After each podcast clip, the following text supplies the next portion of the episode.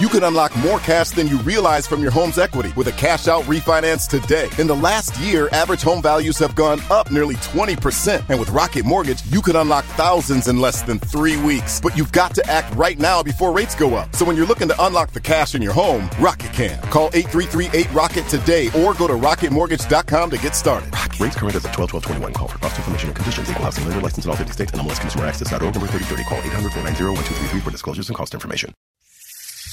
With great mojo comes great responsibility. Mojo 50. Mojo 50. We will make America great again. Sam Sorbo.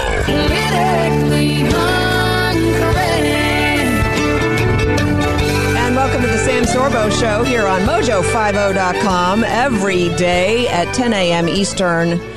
Thanks for tuning in. We're going to talk today about some corona meltdowns. I intimated this uh, yesterday's on yesterday's show. The repercussions of all of this. Uh, we're going to have a little bit of fun as well. There's some funny memes that are going around. We'll talk about that. Try to lighten lighten the air a little bit. And uh, and before I get into all of that stuff, we're going to talk with my guest Todd Robinson, who's the director and writer for a really great movie called The Last Full Measure. It's streaming now on um, on all the different platforms. Uh, it comes to us from Lionsgate. Todd Robinson is an American film producer, uh, film director, screenwriter, and producer. And he also wrote and, and produced White Squall for director Ridley Scott, which starred Jeff Bridges and plenty of other people. But he's here to talk to us about The Last Full Measure. Welcome to the program. Good morning. Hi, Sam. So, uh, explain for our view our, our viewers, our listeners right now, what what is the last full measure? What are we talking about? Well, it's a, it's the true story of William Hart Pitsenbarger and his uh, story of heroism and valor during the Vietnam War, where he descended into one of the bloodiest firefights as a as an Air Force pararescueman and saved over 60 lives. And then the parallel story of how the veterans that he saved uh, some 30 years later got together and petitioned Congress uh, to be sure that he was recognized with the Medal of Honor. Now, by pararescue, he's a medic, but he's a medic He's who a medic, jumps out of uh, planes. He's a medic on ster- Yeah, he's a medic on steroids. Uh, these guys are considered, uh, uh, you know, operators, um, special operators. They they run at that level. Um, and uh, they have a, a unique set of skills that uh, include not only their medical backgrounds but also uh, being able to infiltrate and fight their way in and out to uh, save patients. Right. And you wrote the screenplay for this as well, right? I did, yes. So so talk to me about how you came across the story and and what what compelled you this let, let's just say this. Uh, I don't know what your funding is, but um, it's it's not like one of these great big Hollywood epic uh, uh, projects that everybody's heard about. Am I am I correct in, in saying that, or have I been living under a rock?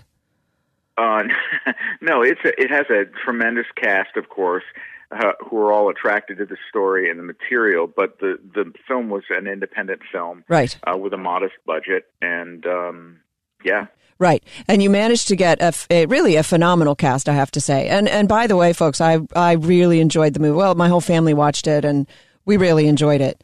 Uh, and it it's uh, so okay. So so take me back, uh, Pitsenbarger. What? yes, w- like the the name itself is so un uh, unassuming, and you know you wouldn't go. Uh, that sounds like an American hero. like Yeah, he was a native son of uh, of Ohio, and his uh, father had been a veteran, and he uh, enlisted in the army because he really wanted to serve others. And uh, sorry, So the Air Force. how did you find? Because he, How did you find the story? Yeah, so I was um, I had been approached by uh, uh, another Hollywood director, Wolfgang Petersen, who uh, had just completed making The Perfect Storm. Yeah. And one of the storylines in that movie uh, are the guys in the helicopter that go down into the sea, and among them were pararescuemen. So he became acquainted with that that work detail and and uh, optioned a book about it. And I was going around the country uh, basically doing my research to to make another movie about pararescue. And every place I went, the young airmen wanted to make sure that I knew the story of Pitsenbarger because he really is their patron saint. And at a, a certain point along the way, I was able to meet Mr. Pitsenbarger, Pitz's father, and I was just, you know, really moved by his story of loss uh, and the story of his son's sacrifice and valor. And then I became really engaged with the veterans uh, of that battle Sure. and realized that uh, that they were so dedicated to getting this before Congress, and this was all the way back in 1999. And it uh, it became a 20 year passion of mine to get the film made. The um the story itself. Okay, who who plays his father again? Uh, Christopher Plummer. Right. the- Does it does yeah do, does an astonishing, just an amazing job. Every everybody in the movie is really quite quite amazing in their in their roles, the way they're cast. Henry is it Henry Fonda's in it? Not Henry. Uh, Peter Fonda's Peter Fonda. role. they look uh, alike. Brad, yeah, Bradley Whitford, William Hurt, Ed Harris, uh, Samuel L. Jackson, Sebastian Stan. Sam- yeah, I Sam mean, Jackson, It goes yeah. on and on. Yeah. It's a, it's a who's who, Yeah. murderers row. Yeah, yeah. Uh, and um, so you so in your research to do a story about the paramilitary, basically, uh, you Pararescue. pararescuers, uh, you you said this story should be told, and and it ends well in the sense that he is given the honor that he is due, but that was hard fought. Why? Why was it so hard to get him honored? He- He was so notably a hero. Yeah, I think it's two things. One uh, was the fog of war. Um, you know, when when our nation is fighting wars, uh, the the first thing on their mind uh, is, not always decorations. Uh, it, in, in spite of the fact that they do serve a purpose. Um, and the other thing is, uh, it, it it appears, and the, the veterans will tell you that at that time it was considered the bloodiest battle of the war, and it was really kind of a screw up uh, by the uh, by the American military community, um, and they it went all the way up the chain. It was submitted back in 1966 as a Medal of Honor uh, package, and it went all the way up the chain through McNamara to Johnson, and was kicked back down as an Air Force Cross. And and a second Medal of Honor was given uh, and received for that uh, battle by one of the uh, Army officers.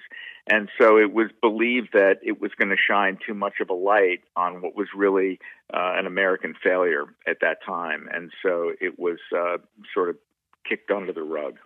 Right. They they didn't want to they didn't want to acknowledge the failure that resulted in the the heroic the the, the potential for heroism basically. He he wouldn't have he wouldn't have been required to uh how do you put it? Uh, He wouldn't have had the opportunity to shine so heroic if it hadn't been such a cluster. Yeah, exactly.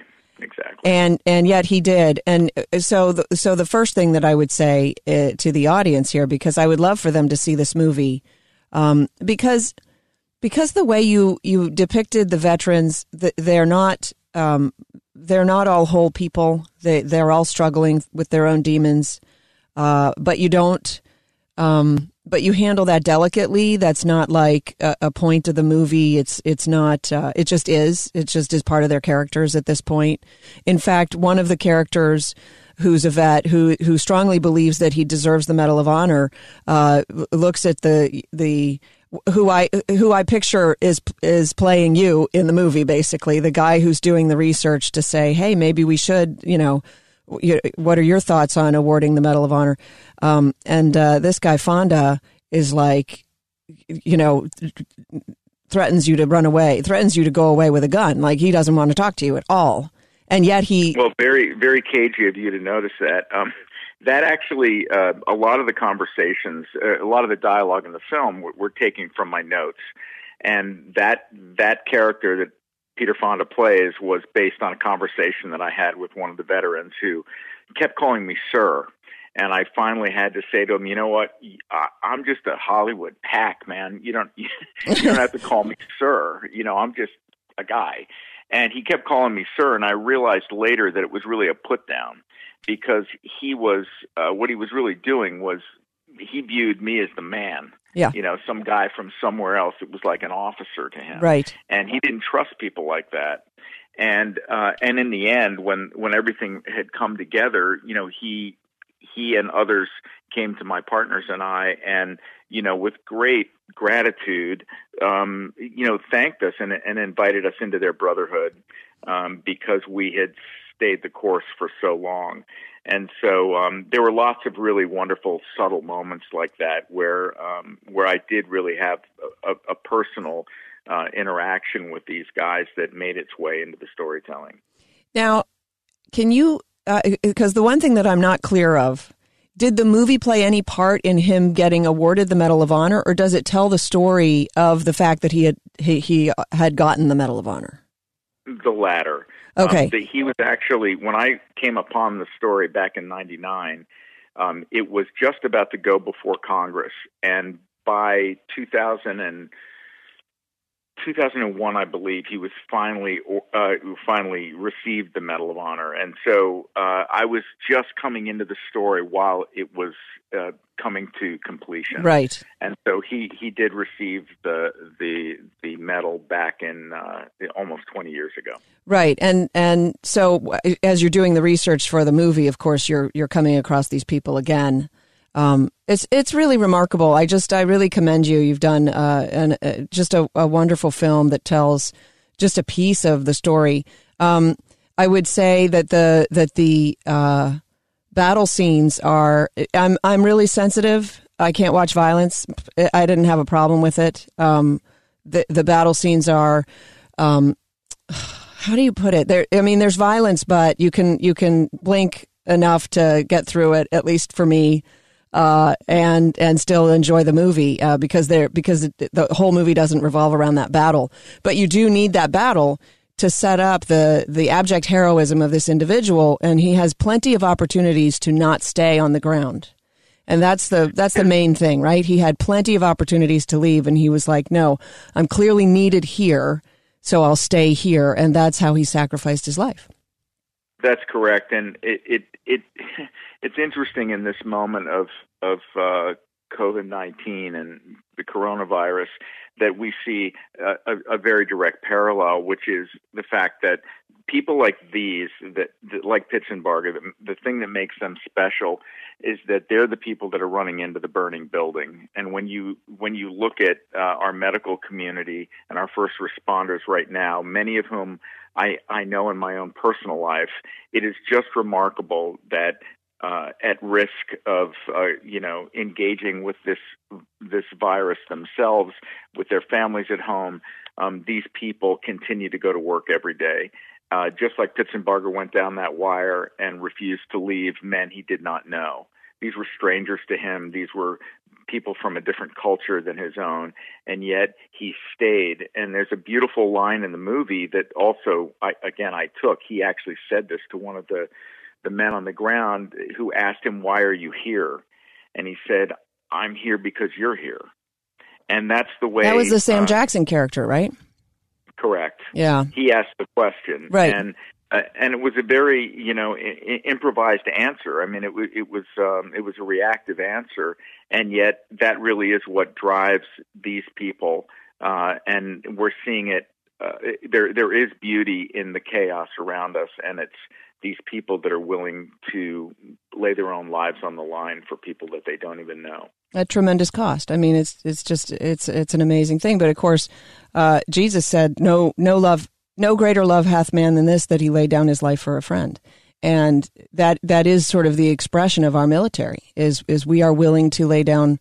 The, the military is willing to lay down uh, its life in order to preserve freedom, which is a phenomenal statement. Well, the, para, the pararescue uh, credo is these things we do that others may live, and they live by that. In right. fact, they, they, all will always sign uh, living by the motto um, because they truly believe that. They're trained for it, but it also takes special people to uh, embody that kind of commitment.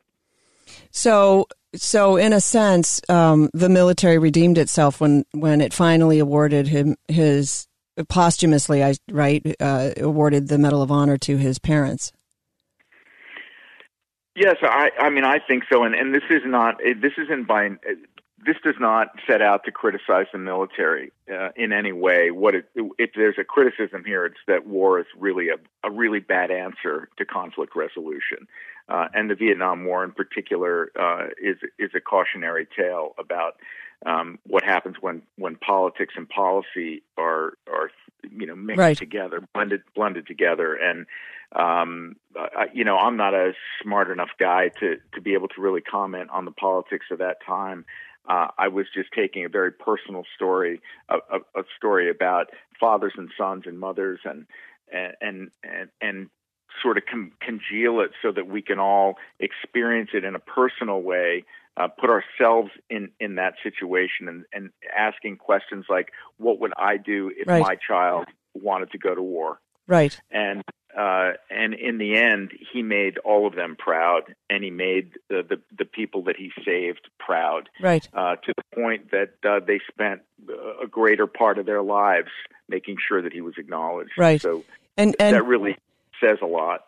as you're describing it, I'm getting goosebumps again. Um, the the film does a, such a remarkable job of bringing in other characters. It's not a military film; it's a film about humanity uh, and bringing in the other characters. And so you have so many different characters that the audience can identify with. So you don't have to be a hoorah guy to to watch the film. Do you know what I mean? It's it's it's a civilian film about um, about a family that's involved in military stuff. yeah, it's a home front film, yeah. and it's also about the reason it's so uplifting at the end. Spoiler alert: is that uh, it it really does uh, reflect the legacy of what one person can do. Yeah. uh, in, in, in it, without even knowing what they're doing.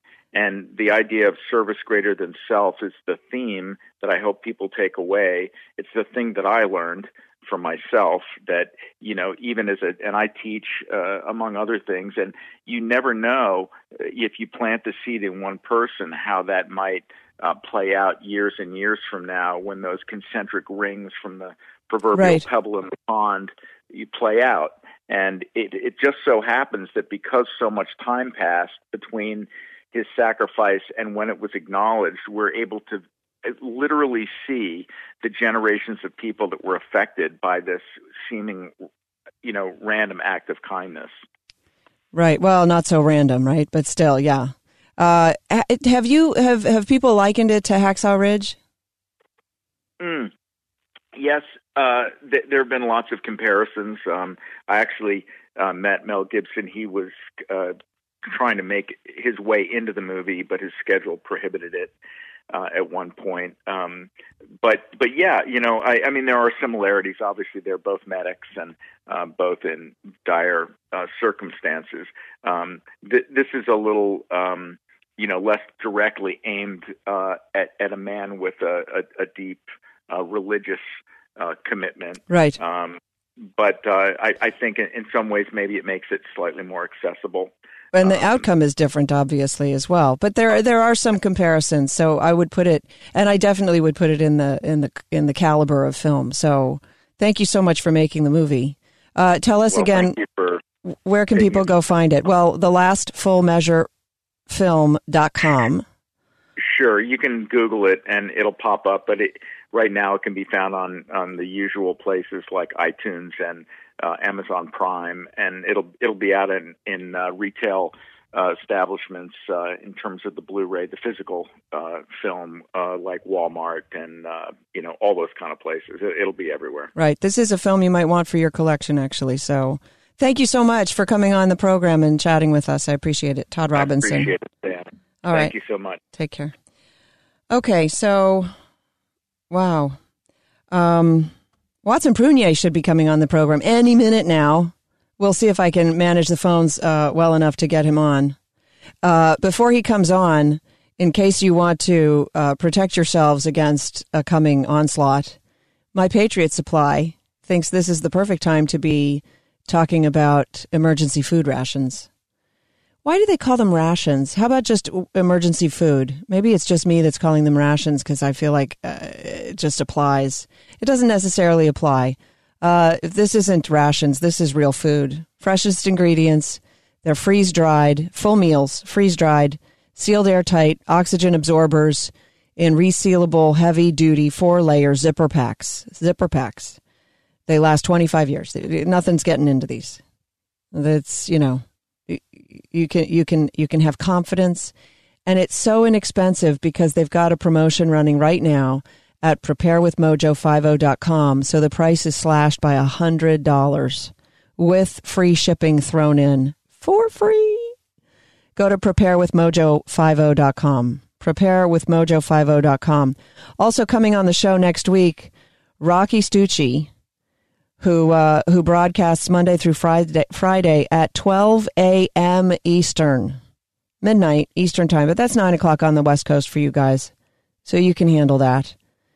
Uh, I I miss I, I, misrepresented him, and I for that I'll apologize in person maybe. Uh, you can score a limited edition shirt to identify yourself as being part of the Meatball Army.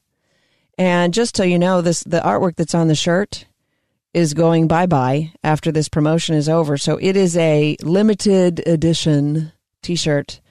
When April is over, the shirts are gone.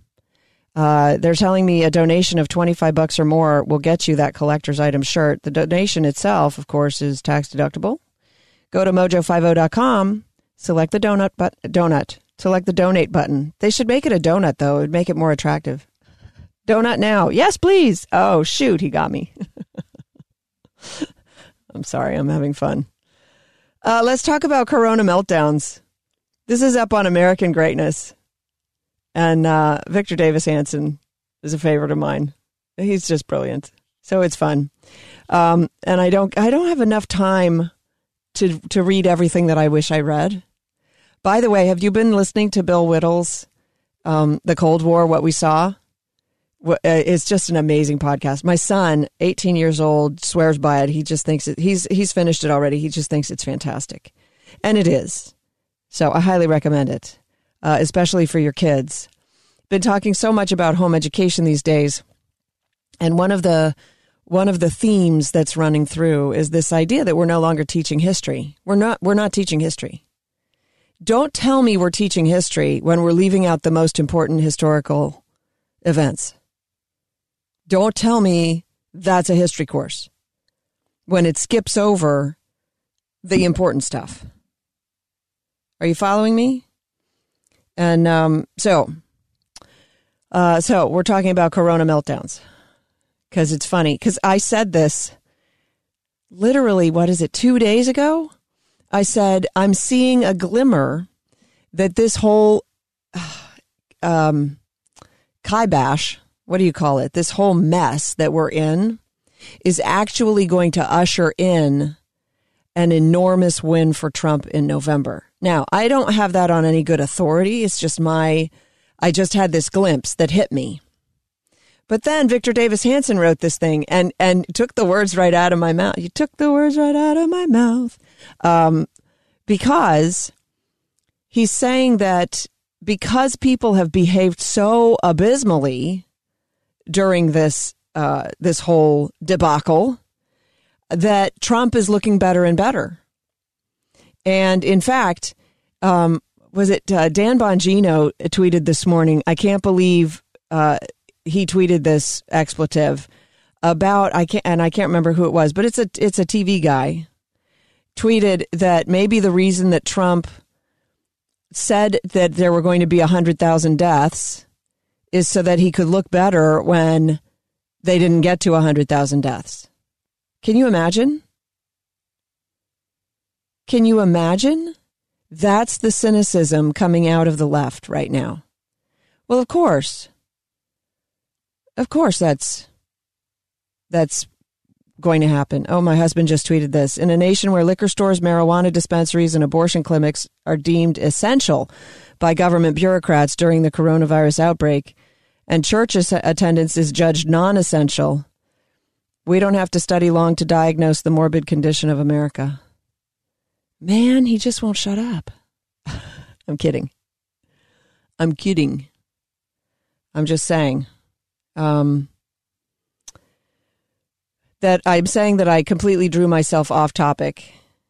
You, uh, know what's you know what's pretty bad for a radio show host is ADD.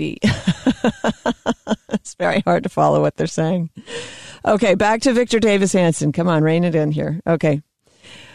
As the coronavirus outbreak begins to reach its zenith, it remains unclear whether the measures taken to stem its tide will prove sufficient, insufficient, or an overreaction. I personally believe it was an overreaction. Mainly because at some point you have to count the cost. And it seems to me that we reacted without counting the cost. We just saw the looming specter, and so we reacted. That's how it seems to me. I, I and and by the way, like that's not just hard and fast. It's not like I've done a whole ton of research and whatever. That's just my let's say my knee jerk reaction to the whole thing. But I'm I'm I'm complying because I'll admit that I don't know everything, although I know most things. Sorry, I'm kidding. Not really. Okay. Uh, second sentence in the Victor Davis Hanson article.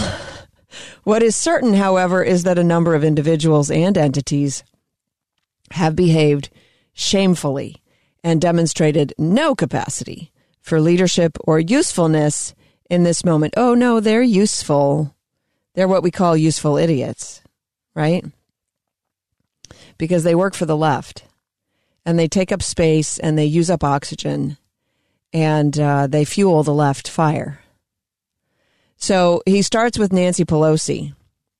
She used to be, uh, it was myth, it was a myth, myth but uh, but it was a seeming sort of assumption that she was a liberal voice of reason, that she uh, she was trying to pre- prevent the polarization of the American left, um, that she was, you know, somebody skilled in uh, rhetoric and um, um, diplomacy, etc. Blah blah blah.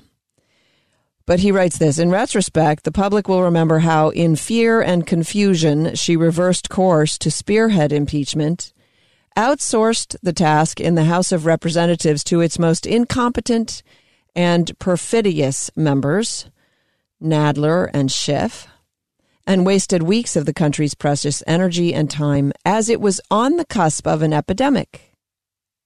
And then she tried, of course, to weaponize the viral hysteria against uh, against Trump and and and for the election.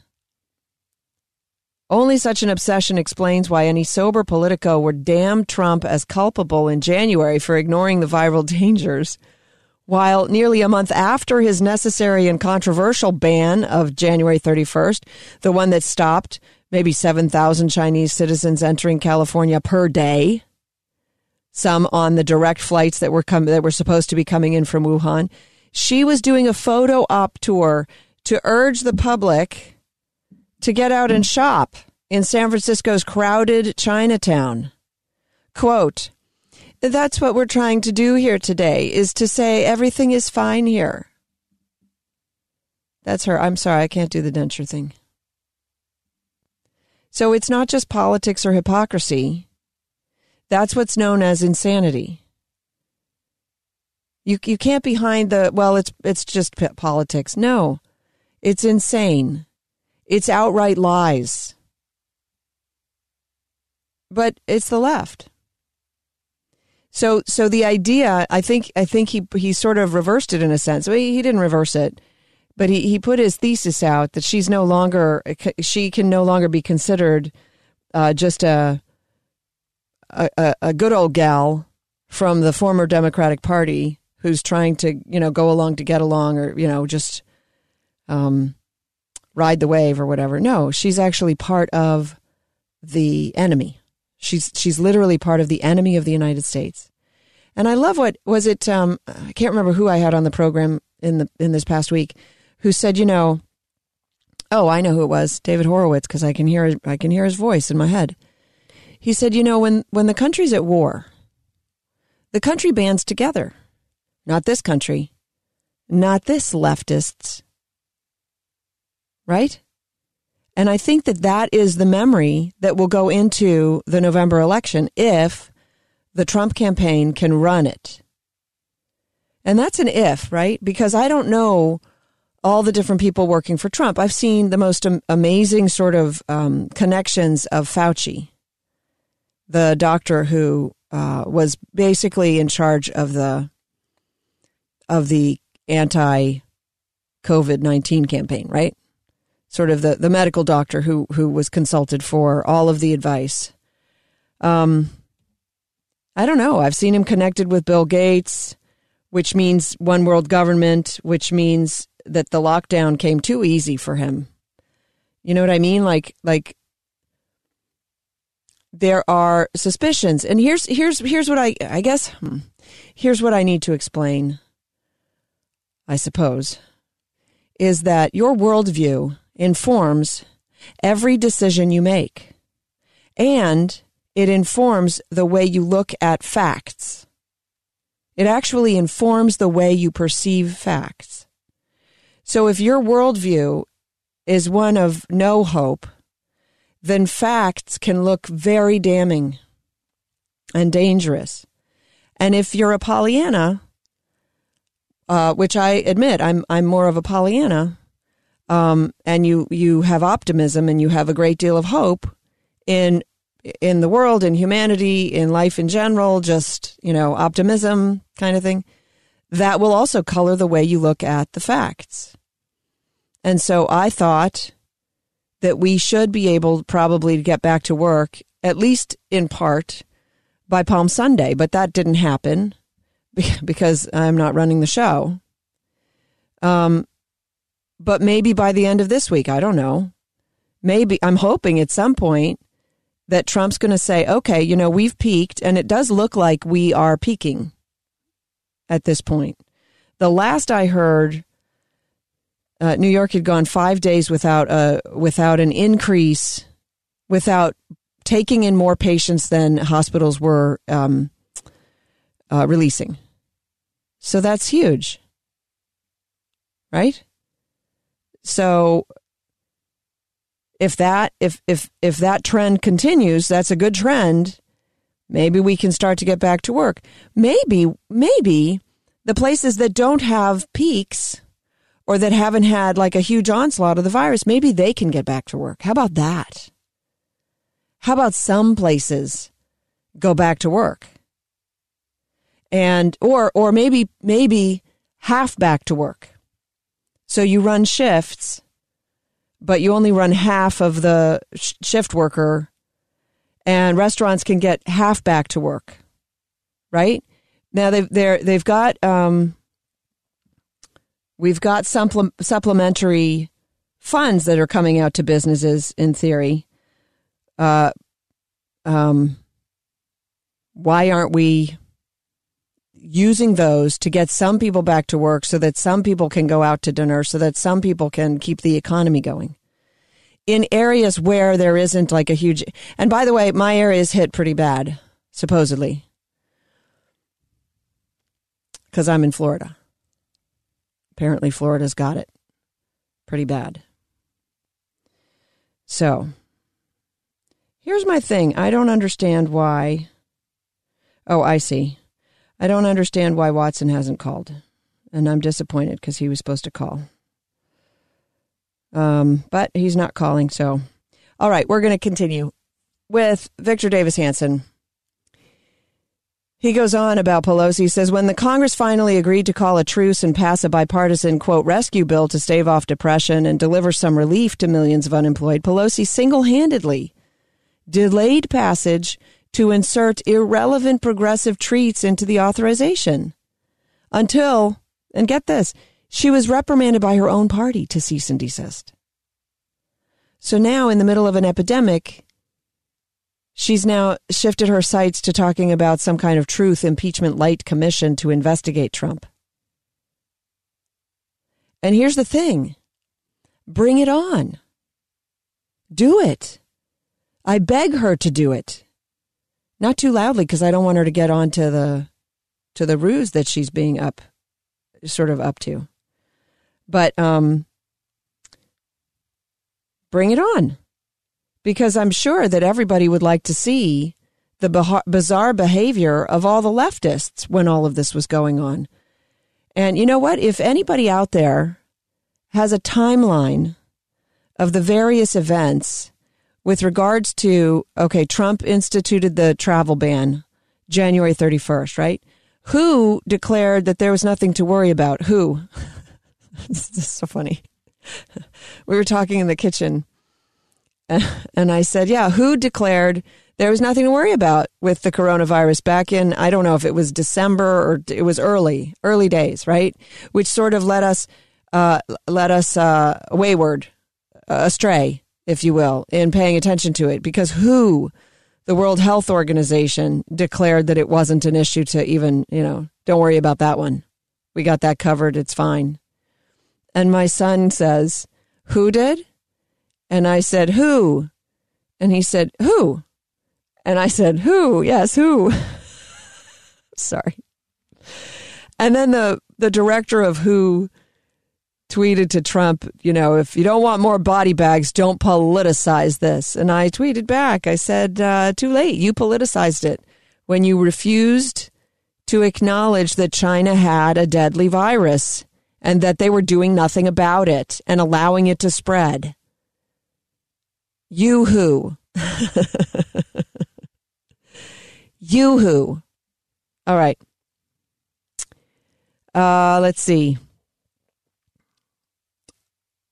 Uh, right. So I so we said bring it on because uh, we've got all the empty January braggadocio of uh, Andrew Cuomo and Joe Biden's smearing of the Trump tra- travel ban as xenophobic and all of that. We've got all of that. So let's put together a timeline so that people can see. And you know what would be great is questions from the press and the dates that they occurred. Why did why do you insist on calling it the Wuhan virus or the Chinese virus. Don't you think that that that that uh, sets a bad racism? You know, and Trump goes, "It's not racist. I call it the Chinese virus because it came from China." and so he writes this, which is kind of what I've been saying.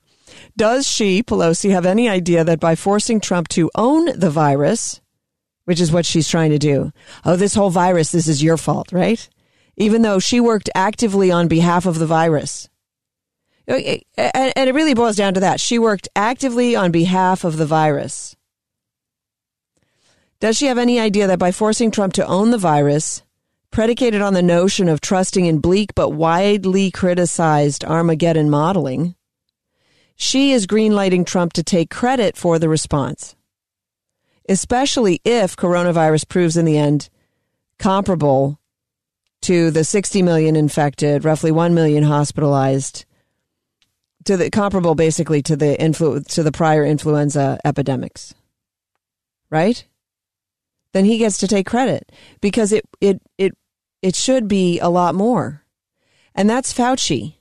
So Fauci came out and said it could be 100 to 250,000 deaths that we're looking at.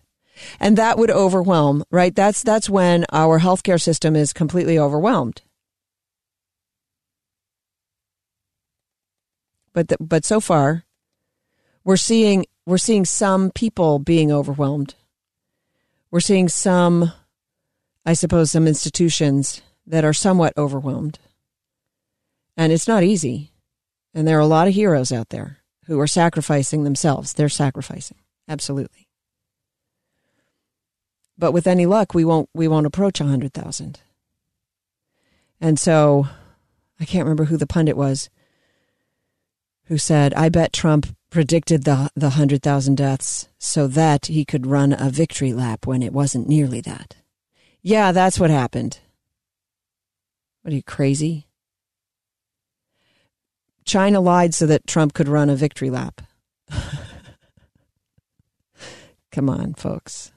Come on. The second loser in all of this is the media. So VDH writes, watching the media deal with the daily White House briefings reminds the country that we have never had journalism of this low character before. Not in the acrimony over the founding, not in the furor during the Civil War, not even in the age of yellow journalism at the turn of the 20th century. Reporters do not wish to transmit knowledge to the public that might aid in confronting the virus. This is what's so astonishing they don't even want to clarify murky statements from public officials to ensure Americans know exactly what the government wants them to do. Instead, they fixate on two agendas. One, goad the president into saying something, you know, sloppy. Repeatedly suggest that in reacting to the virus, he's in error, or he's cruel and heartless, or he's dangerous. None of, none of which really resound to how to keep people safe, right? There's a there's an obsession with the gotcha question. They they call him a xenophobe and a racist for issuing the travel ban against China because it was contrary to the earlier advice of who? Who? Yes, who? World Health Organization and the Center the Centers for Disease the CDC which totally fell down on its job contrary to the media contrary to the democratic hierarchy and then they silently support it they use Dr. Chinese data, the propaganda that comes directly from the Communist Party, to convince Americans that China, a nation that lied about the origins, lied about the spread of the virus, lied about the nature of the virus, and allowed the virus, knowingly allowed the virus, knowingly allowed the virus to infect other countries and they're trying to convince the American public that China's doing a much better job in containing and treating people with the virus than even here. They he, he writes even the media cannot keep straight their own anti-Trump gymnastics.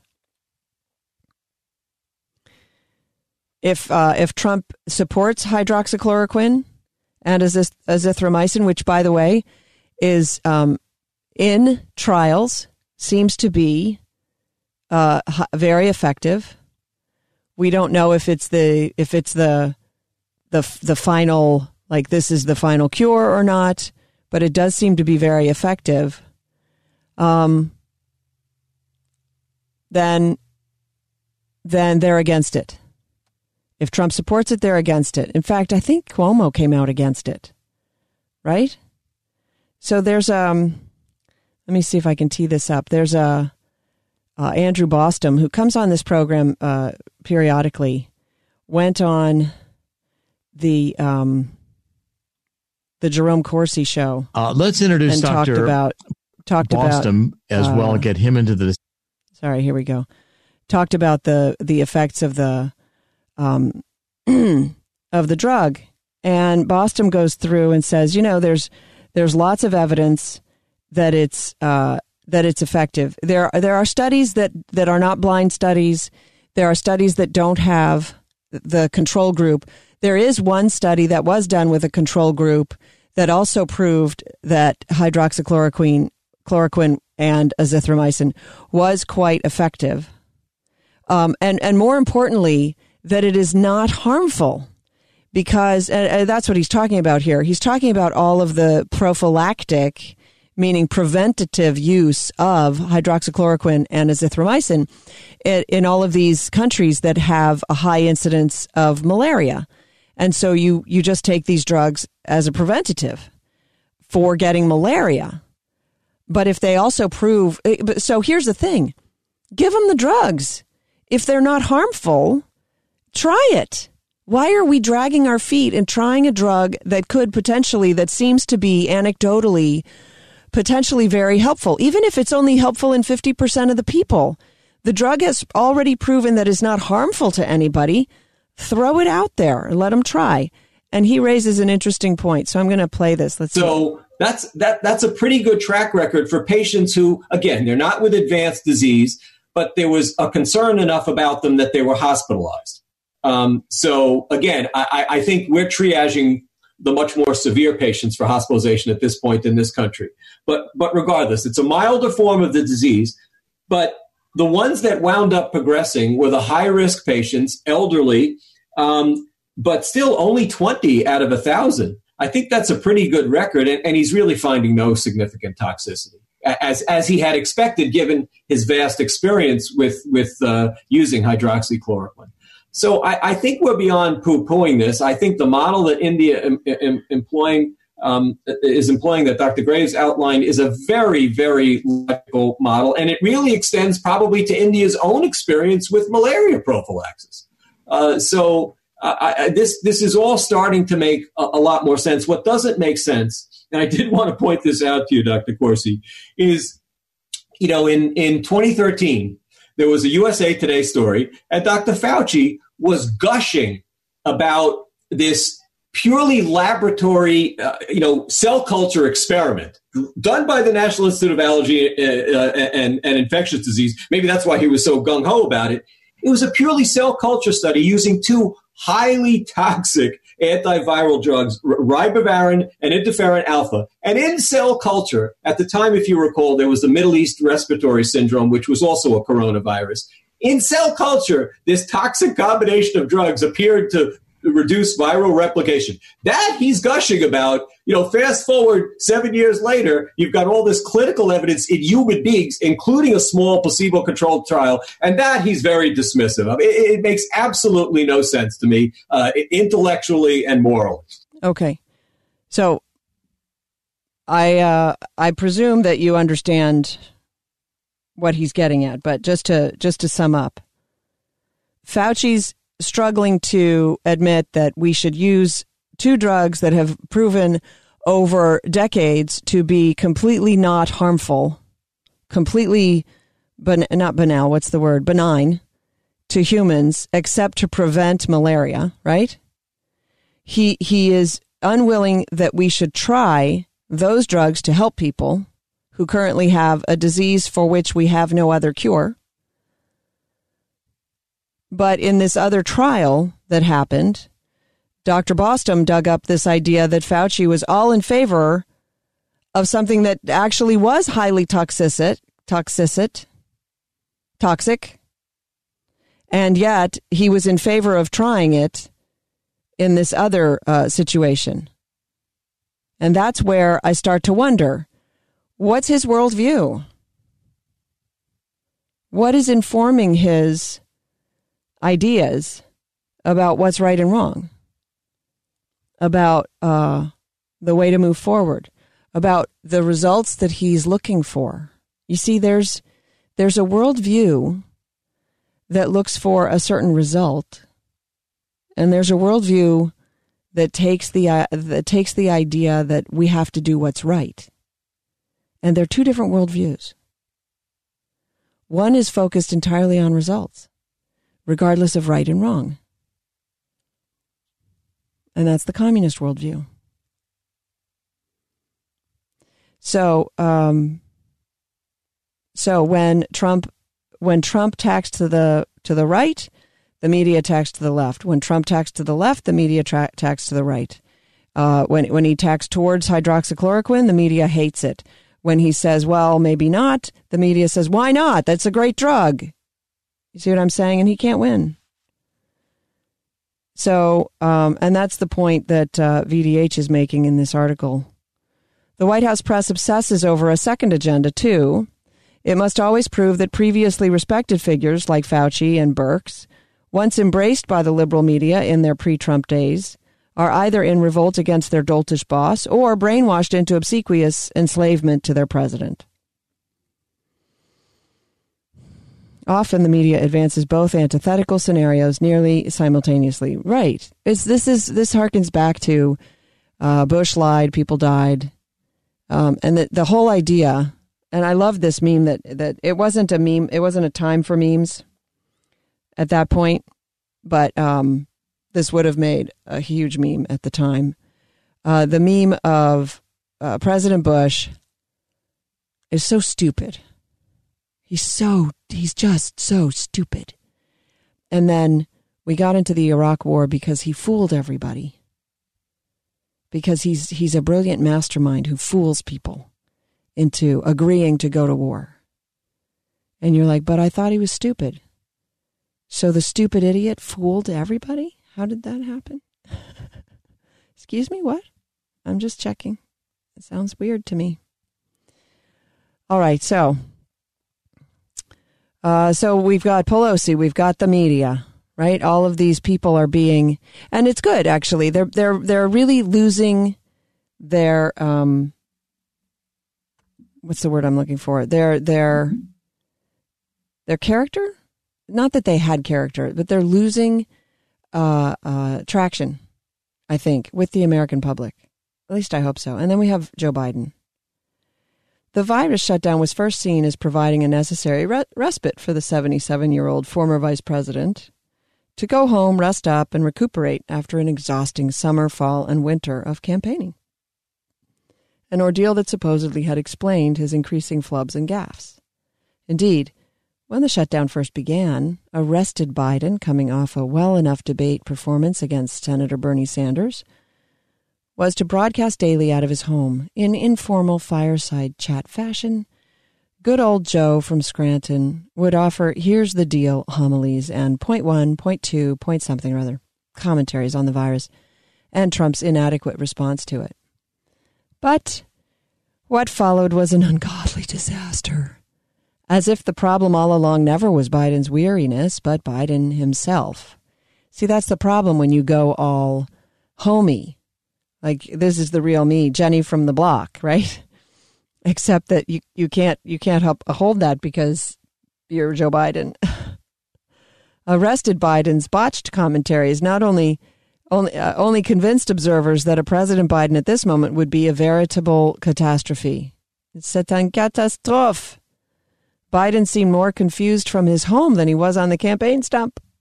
He tried reading from a teleprompter script and then talking extempore and then both and found he could do neither.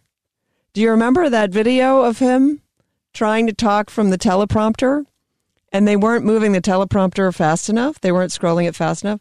So he puts his arm down, but the problem is you can the the the the framing, nobody told him what the framing was. So he thought the framing was like chest up, like mid chest up, but it wasn't.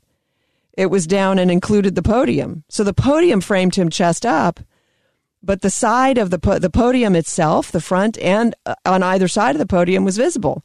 So he puts his his right arm out to the side of the podium because he thinks that that you can't see his hand on on camera. And for some reason, they did this live. Like whoever's running his show is an idiot. And these people want to run the country because uh, let's make no mistake, it's not Joe Biden who's going to be running the country if he get if he becomes president. I love this. Um, Watters on the five the other day said uh, this, after three months, Biden's out and it's vice president. Who did he put? He, he put forward Amy Klobuchar or, um, oh my gosh, the actress Alyssa Milano would be running the would be running the show. Then it was pretty funny. It was a terrible, a, a terrible visual image, a terrible image. And so Biden himself, uh, with that hand, with that hand, trying to get them to run the teleprompter because he had no idea what to say next. And when you start to see the genuine individual who's an idiot and doesn't know what to say next, right? I mean, if you look at, here's the thing, if you want to compare, and we actually, somebody ought to do this. I don't have time to do these things.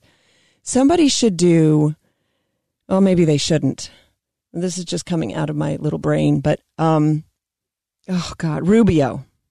Rubio giving the response to the State of the Union when he needed a glass of water.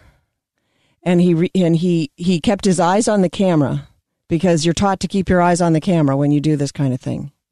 And he leans out of frame basically while his eyes are on the camera. It looked very odd, right? To grab some water because his mouth was so dry.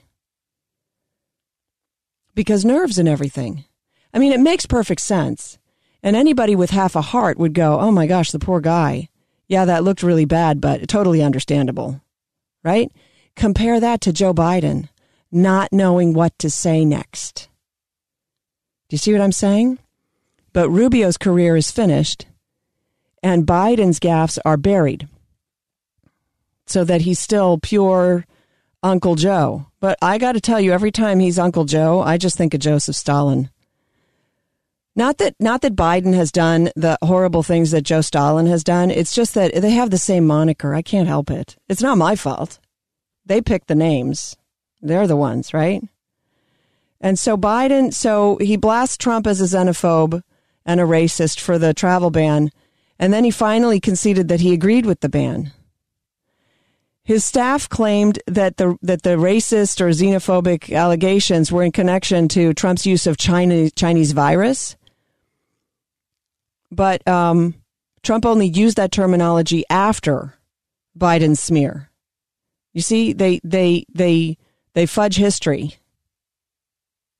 So now Biden is apparently trying to argue that Trump should have issued the once racist and xenophobic ban even earlier. And uh, his and, and he's saying that he would have issued it earlier, even though he criticized it at the time. Well, the American public are going to see through that, don't you think? The truth is that Biden can't find much to disagree with. In fact, uh, he was on he was on some show. Was he the guy who was asked if Trump had uh, blood on his hands and he couldn't come to he couldn't come to say that. He disagreed with that. Like like he can't he he he seriously can't find anything to disagree with Trump on. And especially because most Democrats were still playing down the severity of the virus, as was Anthony Fauci himself in January. And this is why I doubt Fauci. I doubt him because I don't understand what his worldview is. I don't know what his worldview is. And I need to know that to understand the genesis of his opinions. And I'm running out of time. Okay, well, that's it then. I've, I've overtalked myself today. Hey, thanks so much for listening. Go to samsorbo.com to check out my videos. Give me some likes. I need some likes on my homeschool videos, okay? And uh, thank you so much for all the comments that I'm getting. I really appreciate them. This is the Sam Sorbo Show on mojo50.com. Thanks so much for listening.